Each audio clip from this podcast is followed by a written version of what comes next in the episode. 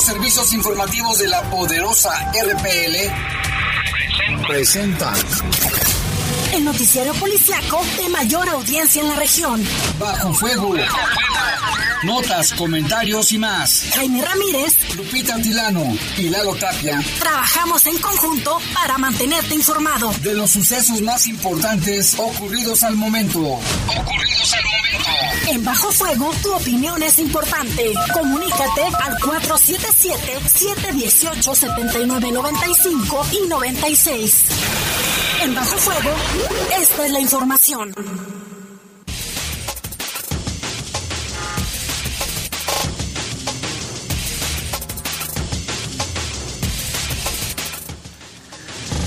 ¿Qué tal? Buenas tardes, buenas tardes, son las 7 de la tarde en punto. Les saludamos con mucho gusto aquí en esta emisión de este inicio de Semana Santa o Semana Mayor, lunes 11 de abril del año 2022. Estamos en Bajo Fuego y les saludamos con mucho gusto.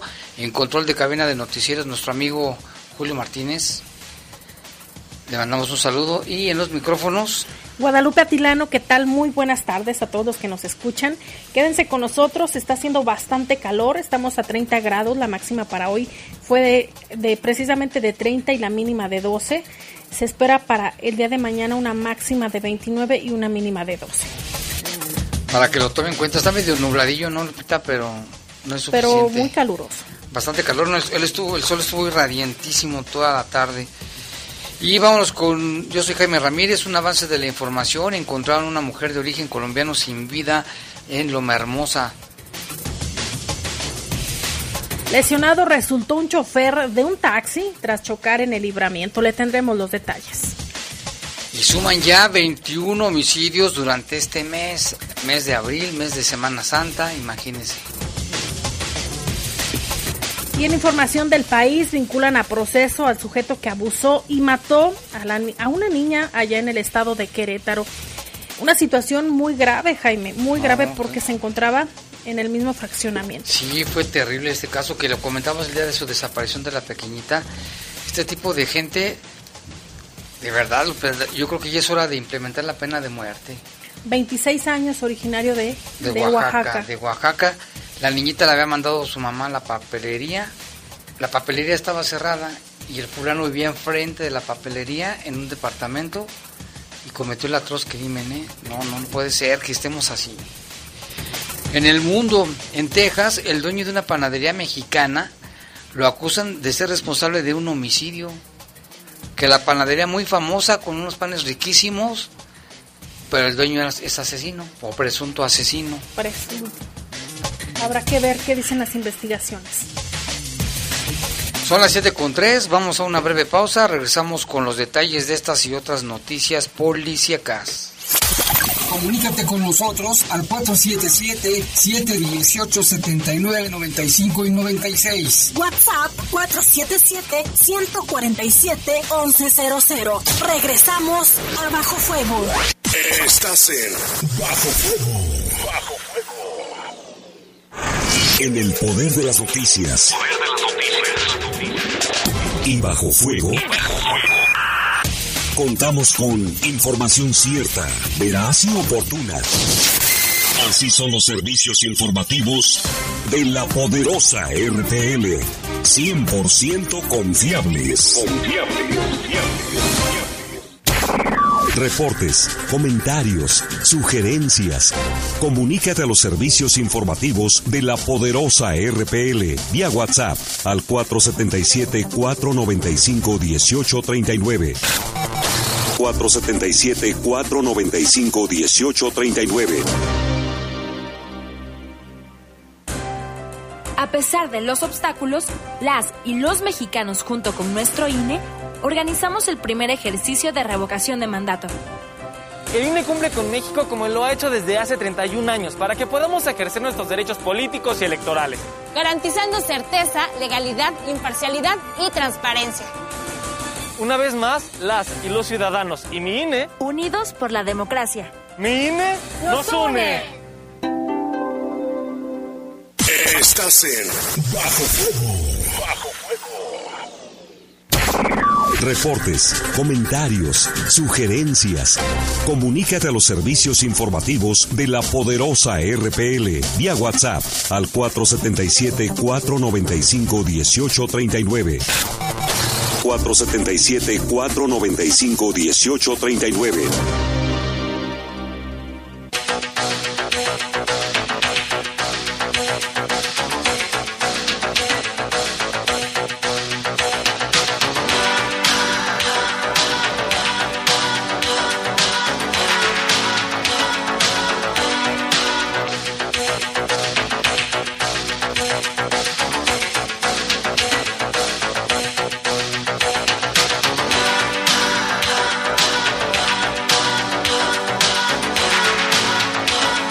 Vamos con información del país. Ya le comentábamos al inicio de este informativo. La Fiscalía del Estado de Querétaro informó que se encuentra ya detenido y puesto a disposición del juez de control. Y ya fue vinculado, ¿eh? vinculado a proceso.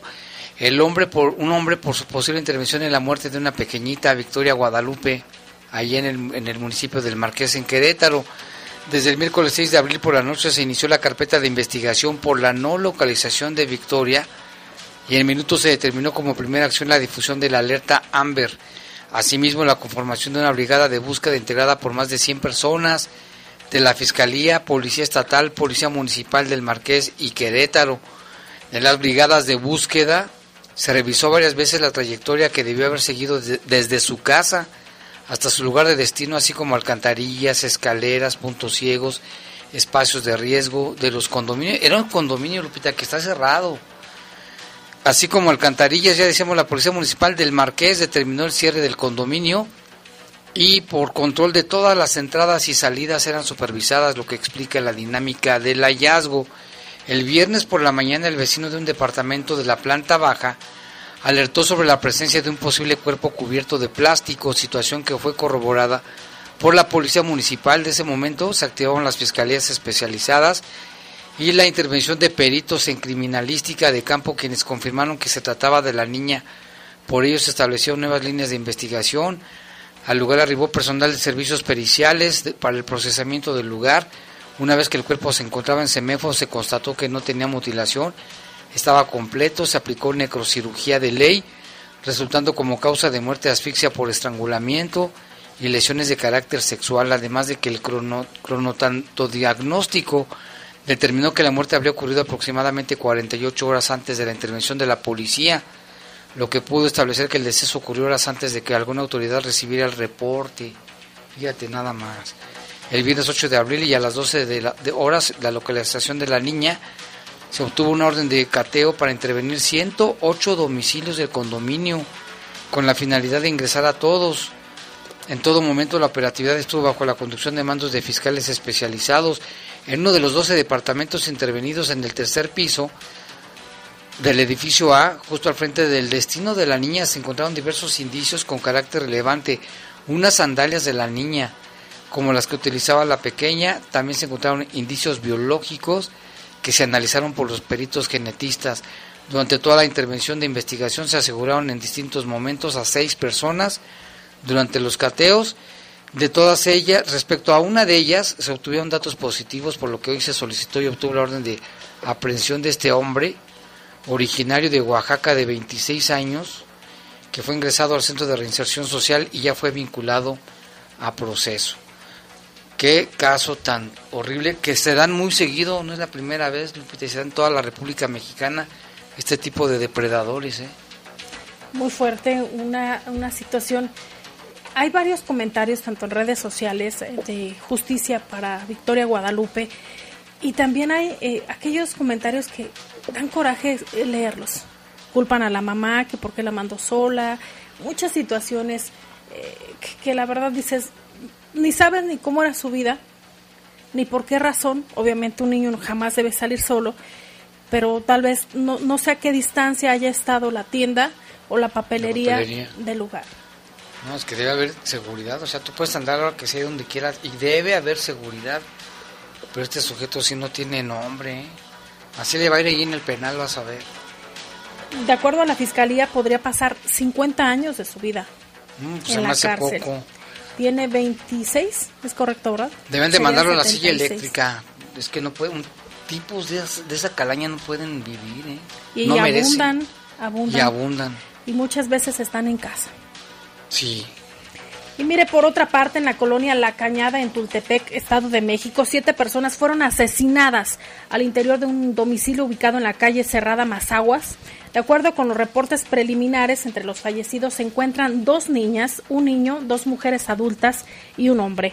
Según los reportes de los vecinos, durante la madrugada se escucharon varios disparos, pero creyeron que se trataba de cohetes, por lo que mm, pues no se alertaron. Sin embargo, Después se percataron que los vecinos de la casa marcada con el número 10 de la calle Mazaguas habían sido asesinados. Siete en el lugar y una más en el hospital donde fue trasladada para su atención médica. Y que falleció después ahí en el hospital. La Fiscalía del Estado de México informó que ya dio inicio a la investigación. También en otra información, en calles de la Ciudad de México fue detenido un hombre de, que se llama José Manuel y es presunto sospechoso en el caso del homicidio del exgobernador de Jalisco Aristóteles Sandoval cuando fue atacado a balazos el 18 de diciembre del año 2020 cuando estaba en un bar en Puerto Vallarta. Sobre el caso habla el fiscal de Jalisco Luis Joaquín Méndez Ruiz. Buenas tardes, los saluda el fiscal del Estado. En esta ocasión para darles a conocer información relevante. Les comento que el día de hoy, domingo 10 de abril del año 2022, en la Ciudad de México se logró la captura de José Manuel S., quien contaba con dos órdenes de aprehensión por los delitos de homicidio calificado y encubrimiento, por hechos acontecidos el mes de diciembre del año 2020 en la ciudad de Puerto Vallarta, hechos por los cuales resultara asesinado el exgobernador de Jalisco, Aristóteles Sandoval. Les informo que dicha detención se logró gracias a la colaboración de personal de la Fiscalía General de la Ciudad de México, quien con información proporcionada por personal de esta dependencia colaboró con la captura de dicho sujeto. También les informo que se ha recibido todo el apoyo por parte de la Secretaría de Seguridad de Jalisco para el traslado y custodia de dicho detenido y que se ha puesto a disposición del juez que lo requiere en la ciudad de Puerto Vallarta. Conforme avancen las etapas procesales correspondientes, se les dará mayor información y detalles. Muchas gracias. Por otra parte, la Fiscalía de Justicia de Nuevo León informó que María Fernanda Contreras Ruiz fue asesinada la misma noche de su desaparición. Fue a través de su cuenta de Twitter que la dependencia dio a conocer información del caso de la joven de 27 años. El lugar donde se encontró el cuerpo de María Fernanda fue localizado por actos de investigación y no por reporte de otras personas. El deceso ocurrió en la misma noche de su desaparición antes de su denuncia formal. En la carpeta de investigación se han registrado los múltiples actos de búsqueda, así como registros de su llegada al lugar donde fue encontrada. Fue lo que escribieron. Agregaron que en los registros no se muestra una aparente violencia cuando, ella fue ingresada al lugar donde se encontró eh, lamentablemente sin vida. Sin embargo, se reservan información para no afectar las indagatorias. Fue el pasado 9 de abril cuando la Fiscalía confirmó que el cuerpo eh, fue encontrado en el cateo de una vivienda en la colonia ex Hacienda Santa Rosa en el municipio de Apodaca. Este correspondía al de María Fernanda Contreras Ruiz. Marifer desapareció el pasado domingo 3 de abril a las 8.52 minutos de la noche cuando se dirigía en su auto Mazda, Mazda 3 modelo 2017. Ese 9 de abril, la corporación destacó que la causa del fallecimiento de la joven fue una contusión profunda de cráneo, luego de, haber realizado la prueba genética comparativa de ADN.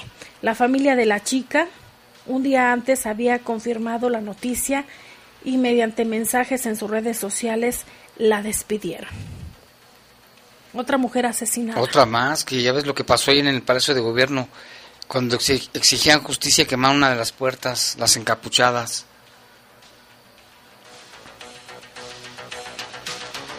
Y este lunes 11 de abril las Comisiones Unidas de...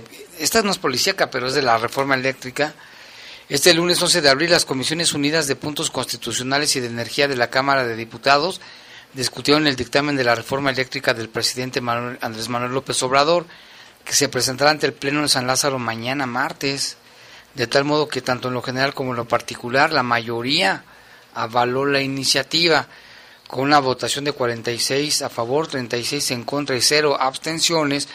Los partidos promotores de la 4T impusieron ante los detractores del presidente Obrador, el PRI, PAN, PRD y Movimiento Ciudadano. Sin embargo, cabe recordar que para que la iniciativa se apruebe, Regeneración Nacional y sus aliados necesitan de la ayuda de al menos una de estas facciones detractoras, pues para que la reforma eléctrica se apruebe se requiere mayoría calificada.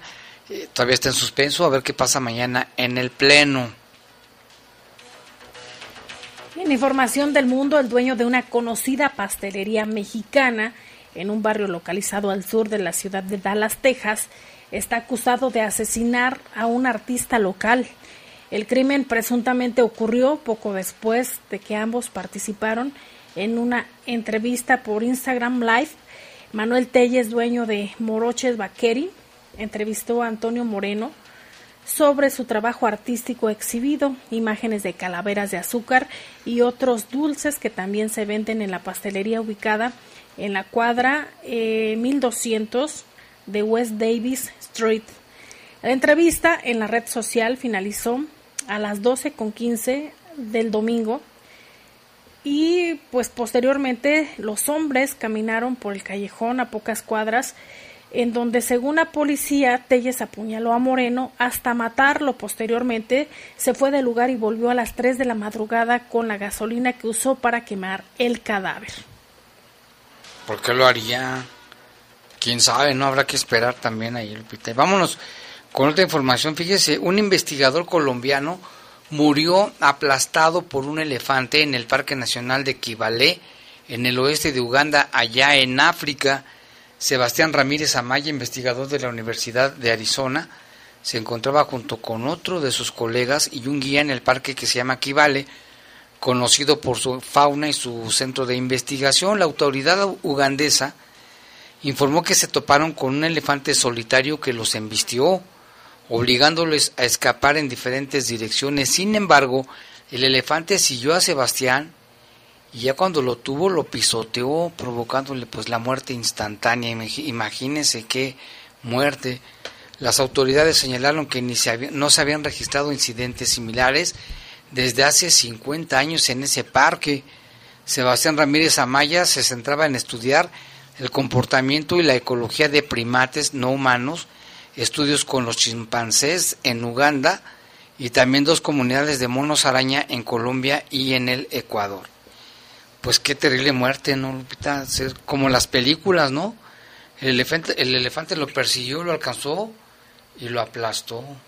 Terrible este investigador colombiano, pero se fue allá hasta África. Y vámonos a una pausa, Lupita, son las 7 de la tarde con 18 minutos. Sigue siendo mucho calor, hay que hidratarse, ¿verdad? Una pausa, regresamos.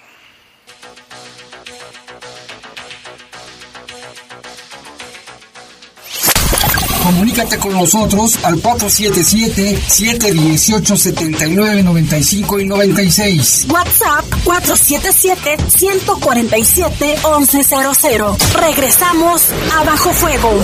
Estás en Bajo Fuego.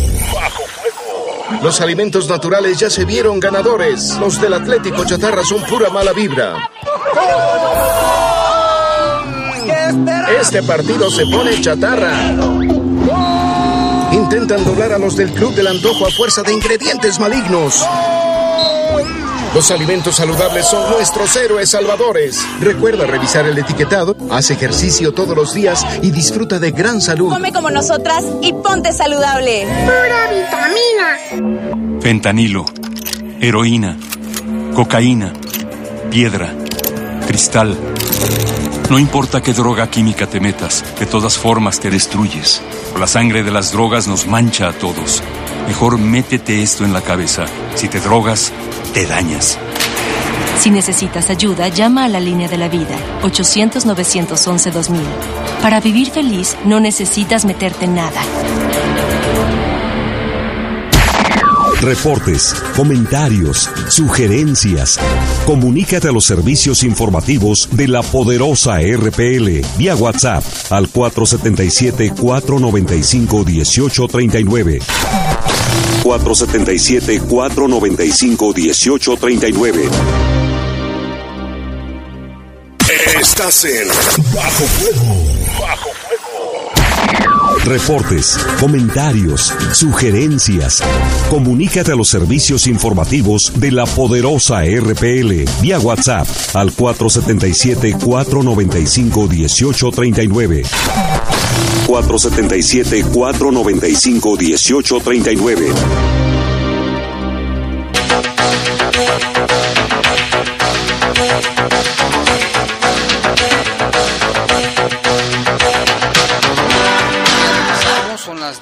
con 20 minutos de la tarde, porque todavía hay solecito con el horario del verano. Lupita, ¿cómo te sientes con el horario del verano? Está haciendo bastante calor, Jaime, bastante calor. Hay que mantenernos hidratados y no exponerse a los rayos solares si no es necesario. Que no es necesario, así es. Vamos con algunos reportes. Muchas gracias a la gente que se comunica con nosotros. Nos llamó la señora María Concepción González. Ella dice que si le podemos ayudar por medio del programa es que ayer por la tarde, alrededor de las 2.30, en el paradero de la oruga de la Soledad, perdió su monedero y aparte de dinero, su credencial de lector. Traía unos tickets que son de importancia para ella y quisiera ver de la manera de recuperarlo. Dice, sabe que el dinero ya no. Pues si se puede, sí. Si, si la persona que se lo encontró es honrada, se lo va a devolver con todo y dinero. Y si no, bueno, pues aunque sean los documentos. La credencial, credencial de lector está a nombre de María Concepción González, pero los tickets y su credencial de lector tenían que hacer un trámite y ya no los puede hacer por la falta de la credencial de lector. Dice, por eso es que solicito su ayuda para ver si la persona que la tuviera me la puede devolver.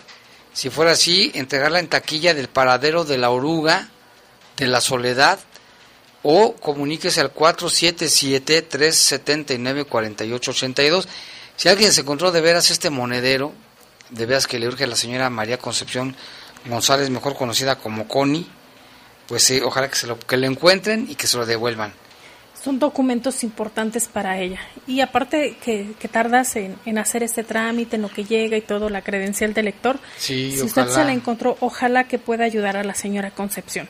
Pero también tenemos saludos para Roclas, así se hace llamar, que hoy es su cumpleaños, muchísimas felicidades. Sí, siempre le gusta el, programa, nos manda siempre bendiciones, igualmente Roclas, que te la pases bien, que comas mucho pastel, que, que, que se divierta. Que sea muy feliz. Que sea muy feliz. Y también, mira, tenemos aquí un saludo especial para la señorita Gala, que nos escucha allá por la salida a Silao. Su padrino nos informa que Galita le gustan mucho los noticieros y no se los pierde.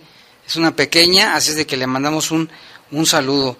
También le queremos mandar un saludo a mi sobrino Emiliano Ángel, que nos está escuchando y que ayer me dio clases de baile. ¿Y qué tal? Hicimos, tiene ocho años, hicimos el pasito de, de Roll. ¿Cómo se llama? Roque un, un reggaetonero. Yo, pensé que el pasito duranguense. Le mando un saludo a ella, a su mamá Drupi, a su tía Blanca y a toda su familia. Sí, un fuerte abrazo. Y a sus hermanos Alan. A todos, a todos, a Emiliano Ángel le mandamos el saludo y a su familia. Y bueno, Lupita, este, aquí nos pregunta que si puedes volver a decir a, a qué temperatura estamos. Está haciendo bastante calor, le decíamos que estamos a 30 grados la máxima para hoy fue precisamente de 30, la mínima de 12.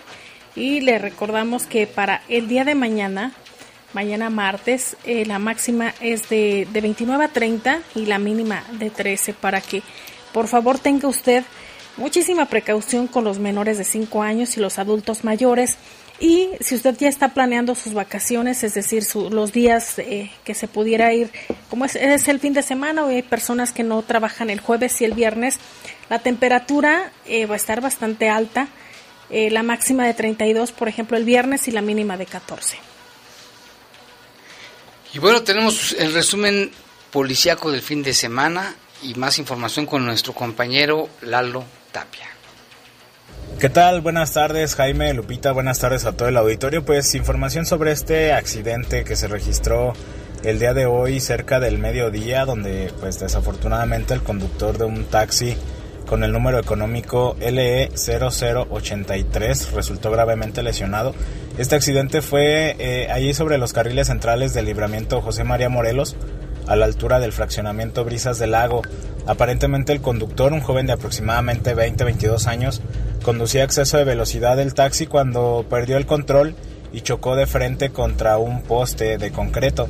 después de que se estuvieron realizando los eh, trabajos, los reportes más bien al 911 acudieron paramédicos para brindarle la atención, lo trasladaron de urgencia a un hospital por los golpes en el pecho y en el rostro y pues la circulación fue cerrada en lo que se estaban realizando los trabajos para poder retirar el vehículo del lugar y poder normalizar la, la circulación que fue cerrada pues mientras estaba ese pues estaban los, los trabajos precisamente para poder retirar el vehículo con el apoyo de una de una grúa. La identidad del conductor no ha sido confirmada plenamente, únicamente pues se mencionaba que era un joven de aproximadamente 22 años, como ya lo mencionábamos. Y bueno, del fin de semana pues se reportaron varias agresiones con armas de fuego, varios asesinatos. Eh, todavía ayer por la tarde fue el caso más reciente en el barrio del Cuecillo, cerca de las 4 de la tarde, en la calle Españita y Privada Españita. Dos hombres fueron agredidos a balazos, uno de ellos fue reportado delicado de salud. De este caso se habla que llegaron dos personas por lo menos en una camioneta de color negro eh, uno de ellos bajó y comenzó a disparar en contra de, estas dos, de estos dos hombres. Los dos fueron atendidos por paramédicos y trasladados en condiciones estables. Uno de ellos sí reportado grave y hasta el momento la fiscalía no ha informado eh, sobre el avance en su estado de salud. Otro de los casos relevantes del fin de semana es sobre eh, el, el, cuerpo localizado allí a un costado de la Quinta La Guaracha esto fue cerca de las 6.30 de la tarde del sábado. De este cuerpo no se informaba que tuviera huellas de violencia. Eh, sin embargo, pues fue localizado al fondo de, lo que es el cauce del Tajo a Santana. Eh, los, las personas que pasaban por ahí fueron los que reportaron. Estuvo eh, pues las autoridades ministeriales resguardado el lugar también por elementos del ejército mexicano y aunque no se informa todavía la causa de muerte, el hecho está siendo investigado por la agencia de, de investigación criminal. Entonces, puede ser catalogado como un homicidio más. También el mismo sábado, pero más temprano, como a las 3.20 de la tarde, allí en el Boulevard Agustín Telles Cruces y el Libramiento, en un negocio de herrería, en un taller, ahí se reportaba el asesinato de dos hombres. Eh, estas dos personas estaban ahí dentro, aparentemente convivían. Eh, cuando llegaron otros dos personas, otros dos hombres, eh, en una motocicleta, dispararon y después huyeron. Los vecinos inicialmente reportaban las detonaciones de arma de fuego. Llegaron policías, no localizaron nada y después de un rato tuvieron que volver a regresar ya que les informaban que los lesionados estaban dentro del inmueble. Ya cuando llegaron los paramédicos, pues desafortunadamente nada pudieron hacer para salvar la vida de estas dos personas. Y pues bueno, con estos hechos del fin de semana, eh, como lo mencionábamos, ya suman 21 los asesinatos registrados, 21 los homicidios registrados durante este mes de, de abril pues desafortunadamente sigue con ese promedio, esa tendencia de por lo menos dos asesinatos por día. El día de hoy ha sido pues relativamente tan tranquilo, no hemos tenido reportes de personas agredidas con armas de fuego ni mucho menos eh, pues asesinatos tampoco, entonces pues ojalá que, podamos terminar así por lo menos este día. Eh, de cualquier manera nos mantenemos al tanto y cualquier información, cualquier novedad la tendremos mañana en la mañana. Que pasen muy buenas tardes. Y bueno, pues esta esta información y también fíjese que de último minuto, como dice la página de último minuto, y ya lo corroboramos con otras fuentes, esta tarde se localizó una mujer de origen colombiano sin vida, es lo que se publica en el portal Último Minuto, y ya también acá Gladys nos corrobora que sí, así es, Rafael Vargas también. Fue encontrada sin vida, al parecer con huellas de violencia al interior de una casa que rentaba en la colonia Loma Hermosa, aquí en León. Este hallazgo fue más o menos a las tres y media de la tarde en la calle Cerro del Castillo, esquina con Pico Quemado. A esa hora, dice la nota, fue a buscar, un hombre fue a buscar a la mujer, pero al notar que no abrían y un olor extraño llamó a las autoridades, elementos de la policía, ingresaron a la casa, encontraron el cuerpo de esta mujer de inmediato los agentes acordonaron la calle, se hizo el protocolo que se hace, Lupita, eh, cerrar la calle, elementos de tránsito para el tránsito, valga la redundancia, el Ministerio Público, también ya gente de, de CEMEFO. La mujer fue identificada por vecinos solamente como la colombiana, con una edad más o menos entre 30 y 35 años, y dicen según los, los vecinos que tenía tres hijos, y ahora pues ya se abrió una carpeta de investigación para saber qué es lo que sucedió. ¿eh? Una más a la lista. Una más, o sea, ya son 22 homicidios en este mes de la Semana Santa en León. Y ahora vamos hasta el municipio de Irapuato, allá da a conocer la Fiscalía General del Estado, que obtuvo de un juez de control la orden de aprehensión preventiva para Rubén por el, por el asesinato de Eva. Fue el 15 de septiembre del año pasado cuando la ofendida se encontraba en el interior de su domicilio, ubicado en la colonia Emiliano Zapata, tercera sección de la ciudad de Irapuato, aproximadamente a las 4.30 de la madrugada. Llegó hasta ese lugar Rubén, a bordo de una camioneta, se estacionó y descendió de la misma para de manera posterior ingresar a la casa donde estaba su víctima.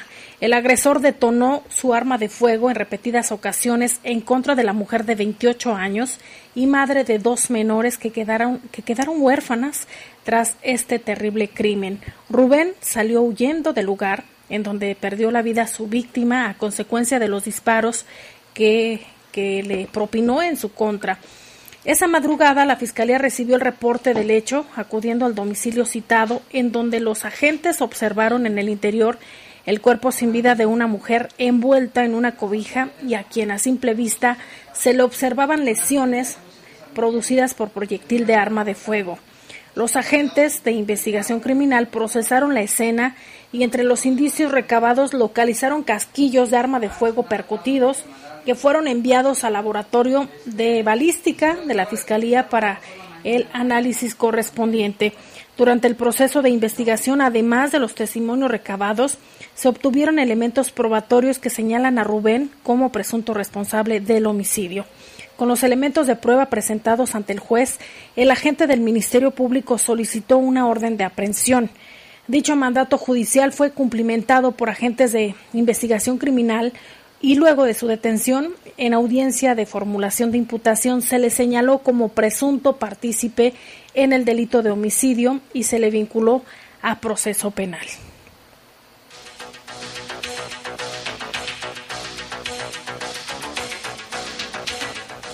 Y aquí en León, Guanajuato, tres integrantes de una familia fallecieron luego de que se incendiara su hogar.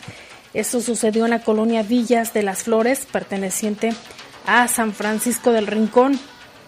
Fue alrededor de la una de la mañana de este lunes cuando vecinos reportaron al número de emergencias 911 un incendio que se generó en una segunda planta de una vivienda ubicada en la calle Alud de la colonia ya referida. Los primeros en llegar fueron dos unidades de bomberos y una de protección civil, quienes iniciaron las labores de rescate. Al no poder sofocar el fuego, vecinos apoyaron con escaleras y otros elementos para que bomberos pudieran entrar por el balcón a esta vivienda, ya que mencionaban había una familia que dormía mientras inició este siniestro. Y estando dentro de la habitación, al primero que localizaron fue a un menor de 12 años identificado como Ulises, quien aún eh, contaba aún contaba con signos vitales, al igual que su madre, Luz Cristina, de 31 años de edad, quienes fueron llevados a recibir atención médica al municipio vecino de Purísima del Rincón, donde minutos después reportaron su deceso a consecuencia del exceso de humo en los pulmones. Simón, de 39 años de edad, fue el más afectado, ya que sufrió quemaduras. Al rescatar y salvar la vida de, de sus otros dos hijos, de 15 y 14 años identificados como Simón y Cristian, quienes al parecer fueron únicamente valorados ya que no presentaban signos de intoxicación ni quemaduras. Otro vecino platicó que luego de realizar las llamadas al 911 solo llegaron dos unidades de bomberos, una de protección civil y tres ambulancias. Eh, textualmente dijeron, ¿cómo es posible? Solo fueron dos elementos de bomberos los que llegaron al rescate y cuando llegó Protección Civil se tuvo que regresar por equipo porque no estaba preparado. Todos los vecinos nos unimos para ayudar. Un vecino hasta sacó una escalera para para ayudar a los cuerpos de rescate porque no podían solos. Esto es lo que publica el periódico Noticias Vespertinas respecto a este caso. Eh, pues ya le, le decíamos, se registró en San Francisco del Rincón.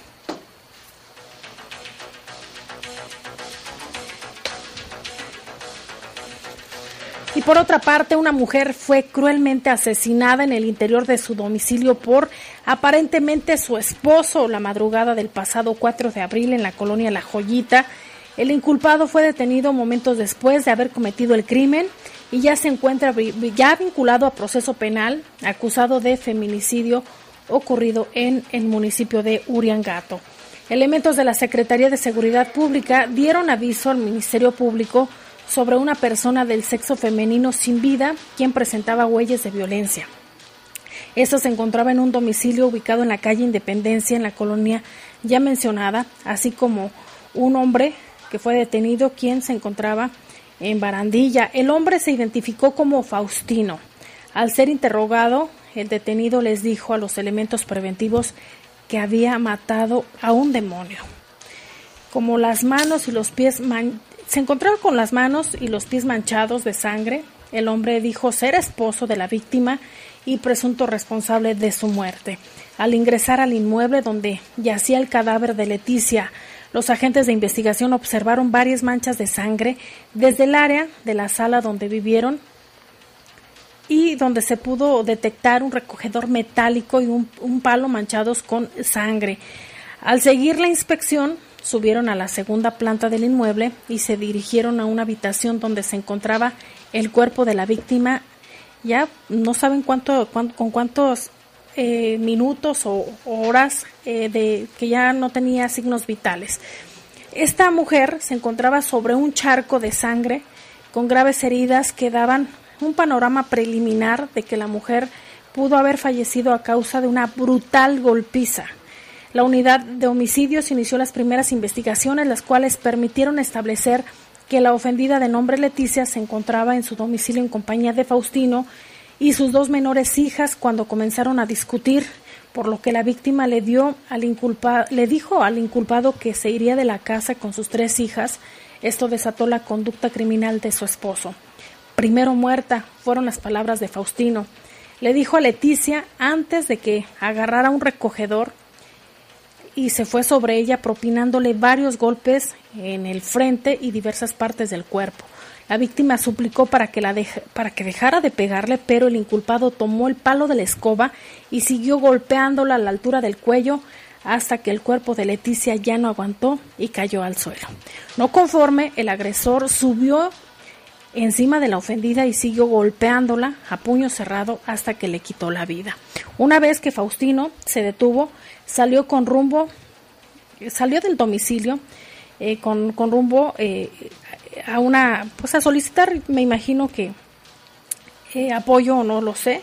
Dice aquí, una vez que Faustino se detuvo, salió con rumbo al, con rumbo al domicilio de una vecina familiar de la víctima, a quien le dijo que no la quería matar, en la búsqueda de información susceptible de analizar se realizaron diversos interrogatorios.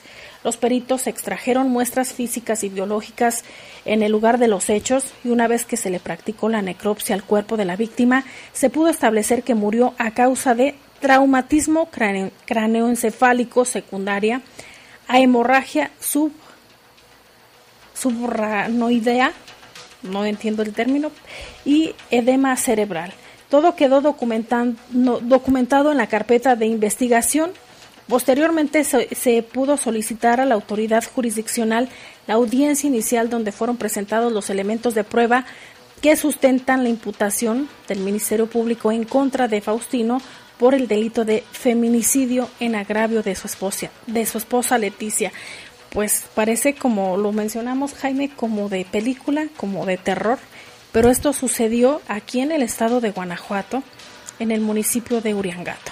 Imagínate, no puede ser. ¿Qué nos pasa? De verdad, que alguien nos explique qué nos está pasando como sociedad supuestamente civilizada. Y otra mujer se suma a la lista de mujeres asesinadas en nuestro país. Lo que está pasando en, en México es increíble.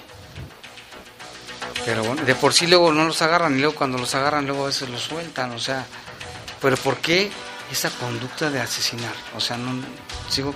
Vamos a, buscar un criminólogo a ver si nos puede explicar. Y de verdad, el número 075, usted que nos escucha, si está pasando por una situación de violencia, no lo permita, menos cuando hay hijos, porque estos también crecen con traumas. pues, Los primeros seis años de vida son muy importantes en la formación de un menor, no lo permite. El 075 es para atención a mujeres y al mínimo comportamiento, eh, usted aléjese, por favor, solicite ayuda, es mejor pues alejarse a tiempo. ¿Cuántos casos y casos? Pero bueno. Ya son las 7 con 40 minutos, vamos a hacer una pausa y regresamos con más aquí en Bajo Fuego. Comunícate con nosotros al 477-718-7995 y 96. WhatsApp 477-147-1100. Regresamos a Bajo Fuego. Estás en Bajo Fuego. Bajo Fuego. Raticida, gasolina, ácido sulfúrico, amoníaco, acetona.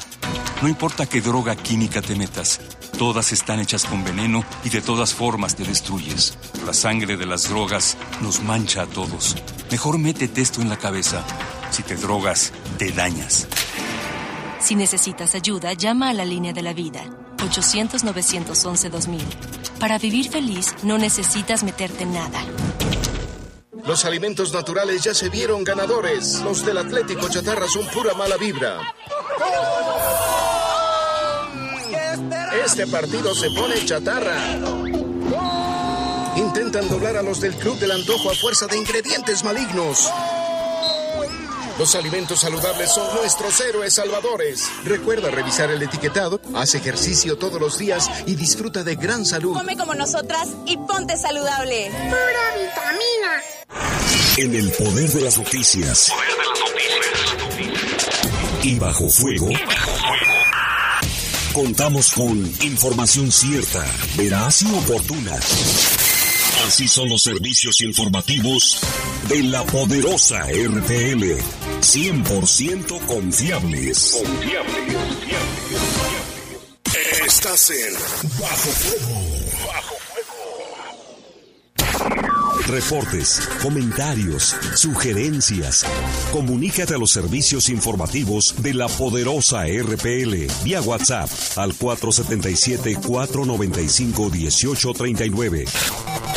477-495-1839.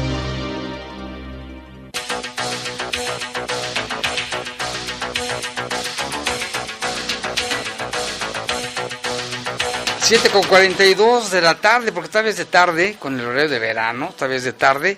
Y tenemos aquí en el estudio, le damos la bienvenida a integrantes del Via Crucis del barrio de San Miguel, tradicional, ¿eh? uno de los más antiguos de León, si no es que el más antiguo.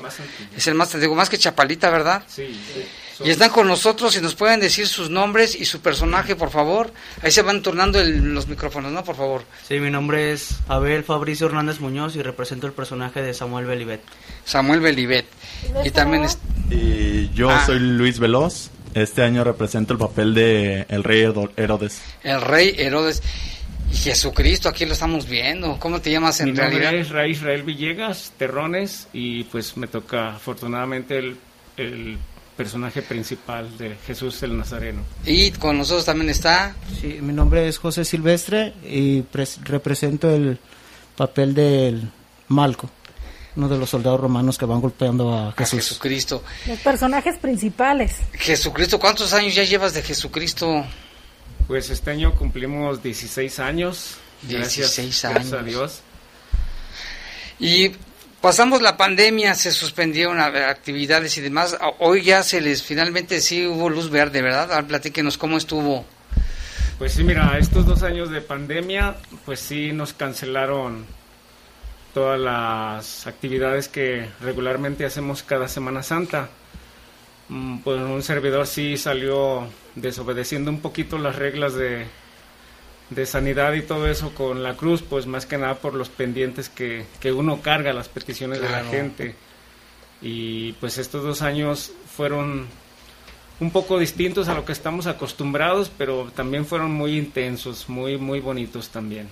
A mí me gustaría saber, por favor, cómo es la preparación para un Via Crucis, este Via Crucis tan tradicional como ya lo mencionaban, ¿Y cuántas horas de ensayo, eh, cuántos actores son, cuántos eh, lo conforman? Esa representación, por favor. Sí, bueno, este, eh, actores en sí somos aproximadamente como 45, pero todo el personal que contribuye a que todo esto salga a flote, sí somos alrededor como de 80, 90 personas, desde los que nos arreglan las costureras, los, vestuarios, desde el, todo el personal de organización que se encarga de, de las cruces, mm, o sea, sí somos 80, 90 personas y horas de ensayo, eh, alrededor nos llevamos como de dos a dos horas y media de ensayo, este, ensayamos dos veces a la semana, esta vez ensayamos pues, em, ensayamos muy poco, porque todos los permisos eh, estaban muy trabados, nos trabaron muchísimo los permisos, pero ya,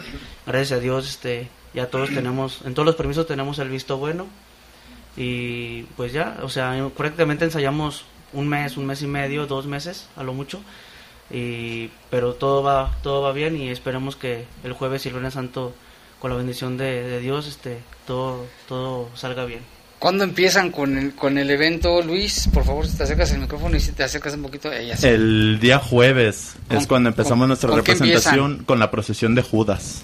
Ahí empezamos con la procesión de Judas, llegamos al jardín de San Miguel y hacemos lo que es la aprehensión del Cristo, la última cena, el lavatorio de pies y todas las escenas emblemáticas. El jueves. El jueves, eso es el jueves en la noche. Cerramos con los ladrones, Dimas y Gestas. Un, es una pequeña escena que representa a los ladrones, cómo se conocen y cómo empiezan a hacer sus asaltos, para que al día siguiente que se van con el Cristo con la cruz, van los ladrones atrás de él, que traigan ya la historia, que la gente ya sepa quiénes son los ladrones, cómo fue que se conocieron, pero eso ya es el día viernes. Muy bien, ¿y el viernes con qué empiezan Jesucristo?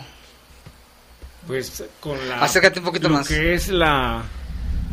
La aprehensión ya la pasamos el jueves, entonces ya la sentencia con Pilatos los azotes, ahí los famosos 30 azotes para que con eso Pilatos tuviera contenta a la gente y soltaran a Jesús, que pues los sacerdotes judíos no, no quisieron.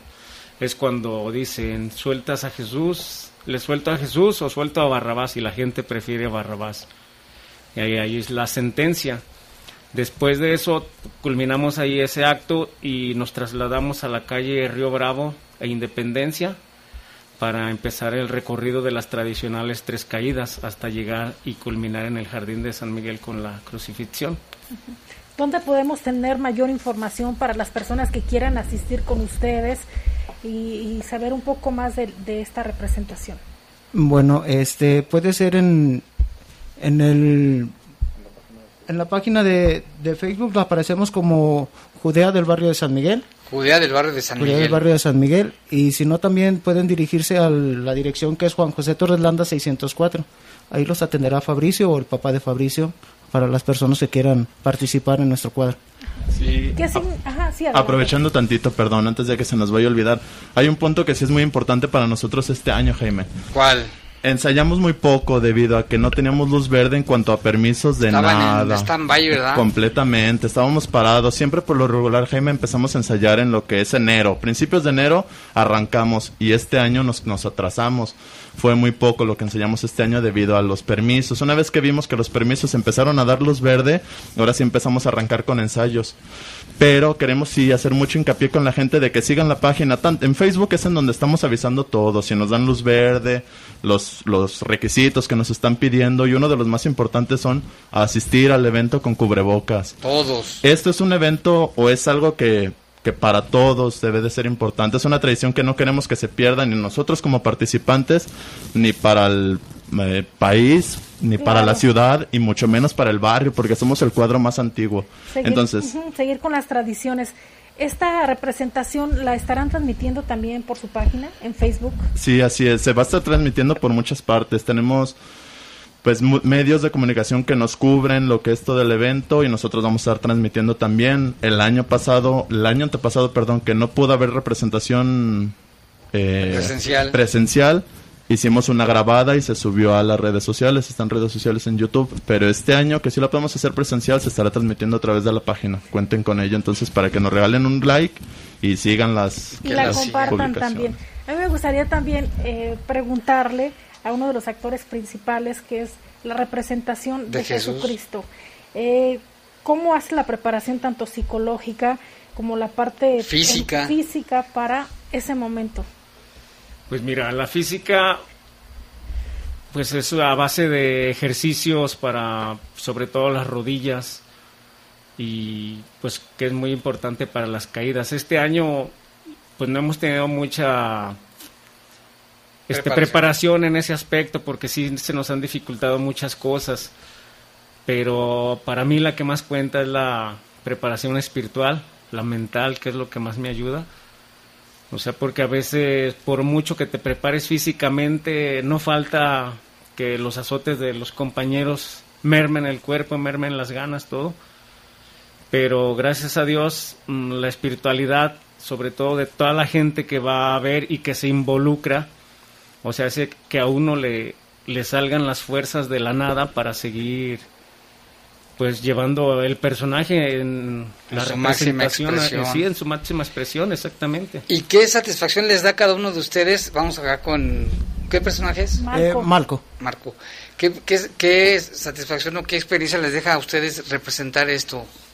Mira, a para- cada uno de ustedes. Sí, en, en lo personal para mí es importante porque yo lo viví desde chico.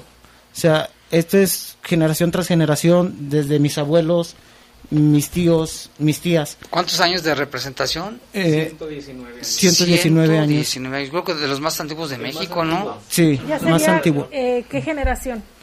Uf. La Sí, yo creo la cuarta, entre cuarta y quinta estamos, yo creo. Sí, sí. Cuarta generación. cuarta y quinta. ¿Y, y qué te deja a ti? ¿Qué, es- qué satisfacción sientes? Pues, como vuelvo a repetir, yo lo miré desde, desde chico, entonces yo tenía la ilusión, yo decía siempre, algún día voy a estar ahí, ¿no? Empecé, empezamos con papeles chicos eh, y después fuimos subiendo, fuimos subiendo, hasta que tengo un papel ya importante, en el que es el de un centurión romano que va golpeando a Jesús, que la gente se mete con, conmigo en mi papel, que nos mientan, perdón por la ¿Qué expresión, te, nos lo que te dice la mientan gente? ¿La rayan? Sí, sí, nos detienen los que son los látigos o las varas, como nosotros les llamamos, nos gritan, ya déjenlo. Entonces, para mí es una satisfacción que estoy haciendo bien mi trabajo, mi representación, porque y he visto gente que, que va llorando, a las orillas que van llorando, que se le acercan al personaje de Jesús, que en ocasiones hasta le piden una oración por personas que están enfermas, eh, en ocasiones les piden que, que pida por la gente, eh, X cosas, ¿no? Y para mí eso es muy importante porque es señal de que estamos haciendo bien nuestra representación. Muy bien, y el personaje de Jesús, me imagino, y más de 16 años haciéndolo, ¿verdad? 16 años cumplimos esta, este año. ¿Qué te ha dejado? Pues muchas lastimadas sobre todo. Sí, me imagino. Sí, porque sí, pues de repente por mucho que ensayemos caídas, este, que nos pongamos de acuerdo con mis compañeros cómo me golpean todo eso. ¿Y la cruz cuánto pesa, perdón? Um, es un aproximado de 90 a 95 kilos, sobre todo cuando la cruz es nueva, la madera está fresca y pues es cuando más pesa. Este año vamos a tener cruz nueva porque pues ya, ya me eché dos, ya quebré dos, ya me las están cobrando, pero bueno. ¿Y la corona de espinas? La corona de espinas Me- también ya Tal está. vez, me imagino, también es incómoda. Pues sí, mm, aunque la preparemos para que no moleste, pues de repente la cruz cae encima y pues las espinas se clavan. Se clavan, se van por otro lado y se clavan, digo, son lesiones. Me ha tocado lesiones en la cabeza, en los dedos, eh, este, costillas por ahí rotas. Pues es un sinfín de cosas, pero la satisfacción es mayor. Muy bien. ¿Y Herodes? Estás, antes, ¿Cuál hacías antes? A Judas. Antes, antes de Herodes hacía Y ahora Judas. Herodes, qué, Ahora Herodes. qué cambio, ¿no? Sí, bien ¿Qué te ha dejado a ti. Luis? Híjole, pues muchas cosas, Jaime. Realmente, pues ha, ha habido de todo, lesiones, lastimadas, cortadas, cansancio. Pero yo creo que llegar el día viernes a las 3 de la tarde, cuando muere el Cristo y terminamos la representación, es lo más bonito y es lo más padre, porque es donde vale la pena horas de ensayo, dinero gastado, porque se gasta dinero, cada quien gastamos dinero, invertimos de nuestro tiempo, dejamos de atender asuntos por atender y darle el, tiempo y lo que, se, lo que necesita la representación. Y llegar ese día a las 3 de la tarde es lo más importante, el terminarlo, ver a la gente llorando, conmovida, yo creo que esa es la satisfacción más grande que uno puede tener como actor y como participante de, de lo que es el cuadro. Y el mensaje que se debe entender, ¿no? Con la gente en estos tiempos tan difíciles que estamos viviendo, ¿no? Entonces el personaje de, Samuel, Samuel Sí, sí, o sea, también se les pide que capten el mensaje y más que nada en el Via Crucis, porque la verdad que el nazareno dice unas palabras muy, muy, muy hermosas y se le pide más, más que nada atención, porque no nada más es ir y ver los azotes, o sea, hay muchos, muchos párrafos que la verdad tienen que llegar al corazón y la gente que lo, que lo entiende es la que a lo mejor llega hasta las lágrimas. A ver si Jesús nos puedes este, decir un pedacito de, algún versículo. Lo más emotivo. O algo emotivo, sí, sí sabes. Lo más emotivo para mí es cuando antes de la tercera caída es un una plática con el Samuel Belivet que bueno pues la vamos a interpretar a ver ahorita, la van a interpretar un pedacito sí sí sí. Aquí para todos los escuchas de bajo fuego y del, poder de las en estos momentos Jesús lleva la cruz a cuestas ya va para la tercera caída ya no puede más y dice estas palabras. Samuel por caridad dame un poco de esa agua que contiene tu cántaro Anda, hechicero maldito. Mi pozo se secaría si tus malditos labios bebiesen de su agua. Samuel, permíteme por caridad que descanse un solo momento a la sombra de ese emparrado. No puedo con la fatiga. Deja que descanse unos instantes en el pollo de tu puerta. Anda, falso profeta, tu contacto marchitaría los verdes pámpanos de mi parra. Samuel, aún puedes salvarte.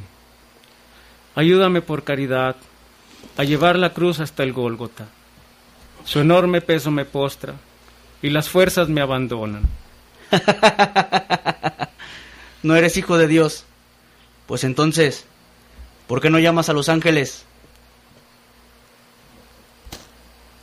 Anda, maucador. Anda, hechicero maldito. Anda, anda, anda. Ahí ya se produce la tercera caída. Muy bien. Y dice estas palabras Jesús, tú lo has dicho, tú lo quieres. Te ofrecí el paraíso de mi Padre y me has dicho anda. Quise darte el agua que aplaca la sed eterna y me has dicho anda. Pues bien, Samuel Belivet, yo luego descansaré, pero tú andarás sin cesar hasta que yo vuelva. Los siglos venideros te llamarán el judío errante. Tu paso no se detendrá nunca. Serás inmortal, pero la inmortalidad será tu mayor castigo. Prepara tus sandalias, prepara tu callado de viaje. Infeliz, me has dicho anda, pues tú andarás hasta la consumación de los siglos. Anda, anda Samuel Belivet, maldito como tu patria vagarás por el universo hasta el día del juicio final. Muy bien, pues excelente. ¿eh? ¿Y Herodes algo que pueda decir Herodes? Híjole, mi párrafo es un poco grande, Jaime. Pero un pedacito. Un pedacito. Eh, bueno, lo que hace el rey Herodes es entrevistar a Jesús para ver si es culpable o no a cruz de a morir en la cruz y el párrafo o lo que yo platico con él, que realmente nunca le contesta a Jesús, es, no pueden pensar, respetables sacerdotes, lo que les agradezco el que me presenten este hombre. Hace ya tiempo que la fama de sus milagros resuena en mis oídos, y deseo vivamente ver por mis propios ojos uno de esos prodigios que trae alborotados a los sencillos habitantes de Zabulón. Acércate, profeta, y no temas puesto que los prodigios están en tus manos. Muéstrame tus habilidades. Confunde mi poca fe. Vamos, haz un milagro. Eres mudo por ventura. ¿Por qué no hablas? ¿Por qué no me confundes? Esa es, una parte de, lo, de todo lo que entrevista. ¿Y Marco qué dice en, en lo que te corresponde? Bueno, pues una de las de los párrafos que yo le digo es también cuando vamos en en el Via Crucis y en tono de burla yo sí le digo, dinos falso profeta, dinos cuándo caerá el templo, cuándo vendrán las legiones de ángeles a defenderte. Por Júpiter, que debe ser una gran batalla la que se dé entonces. Pelear con los hombres es muy vulgar. Pero con los ángeles, oh, eso ya varía. Solo le pido a los dioses del Olimpo que me concedan esa gloria. Pues ahí están los, los, actores, los, diálogos que no, no, no, debe ser fácil memorizar, pero no solo memorizar, interpretarlo y hacer esa conexión con los asistentes. Así que, pues, por una parte, muchísimas felicidades y enhorabuena. Hay que estar ahí presentes para este estos próximos días que también son de muchísima reflexión. Poder verlos de forma personal. El jueves, entonces, ¿a qué horas empiezan? El jueves comenzamos de, a las 8 en punto, ahí en el Jardín de San Miguel. 8 de la noche. Sí, ajá, 8, de la noche.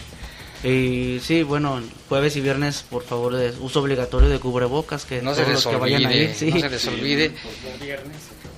Y el, día viernes, el día viernes comenzamos con la sentencia, este, 10.45, mm, 11 de la mañana. Entre ese horario ya comenzamos y 12.20, 12 y media comenzamos el Via Crucis en la calle Río Bravo e Independencia. Río Bravo e Independencia. Muy bien, muchas gracias por estar con nosotros, les agradecemos, felicidades por su trabajo, por su, sus ganas, su pasión de lo que hacen y pues que mucho éxito y ya saben, con todas las medidas sanitarias, su cubrebocas no lo olviden los que asistan. Ahí vamos a estar repartiendo gel nosotros, gel antibacterial, ah, va a haber gente de nosotros de staff que esté repartiendo pues para tener todas las medidas de salubridad que nos solicitaron al con su cubrebocas y todo. Sí, una, una cosa muy importante, este, va a haber personal de staff y se les pide a todos los espectadores que las indicaciones que les hagan ellos este, las tomen de buena manera. Las atiendan muy bien. Van a ser días calurosos, así que también, eh, por favor, lleves una sombrilla, una gorra y manténgase bien hidratado y que no falte el bloqueador solar. Así es. Pues ya nos vamos, ya son las 8 con un minuto. Les agradecemos la atención. Nos escuchamos en los diferentes espacios informativos. Gracias, muchachos, por estar con nosotros. Gracias, gracias a ustedes el tiempo que nos brindaron y pues gracias a toda la gente que año tras año nos ha apoyado para que esto se lleve a cabo. Recuerden, es evangelización visual también. Muy bien, es cierto. Gracias. Los servicios informativos de la poderosa RPL presentaron el noticiario policiaco de mayor audiencia en la región. Bajo fuego. Bajo fuego. Gracias por tu atención.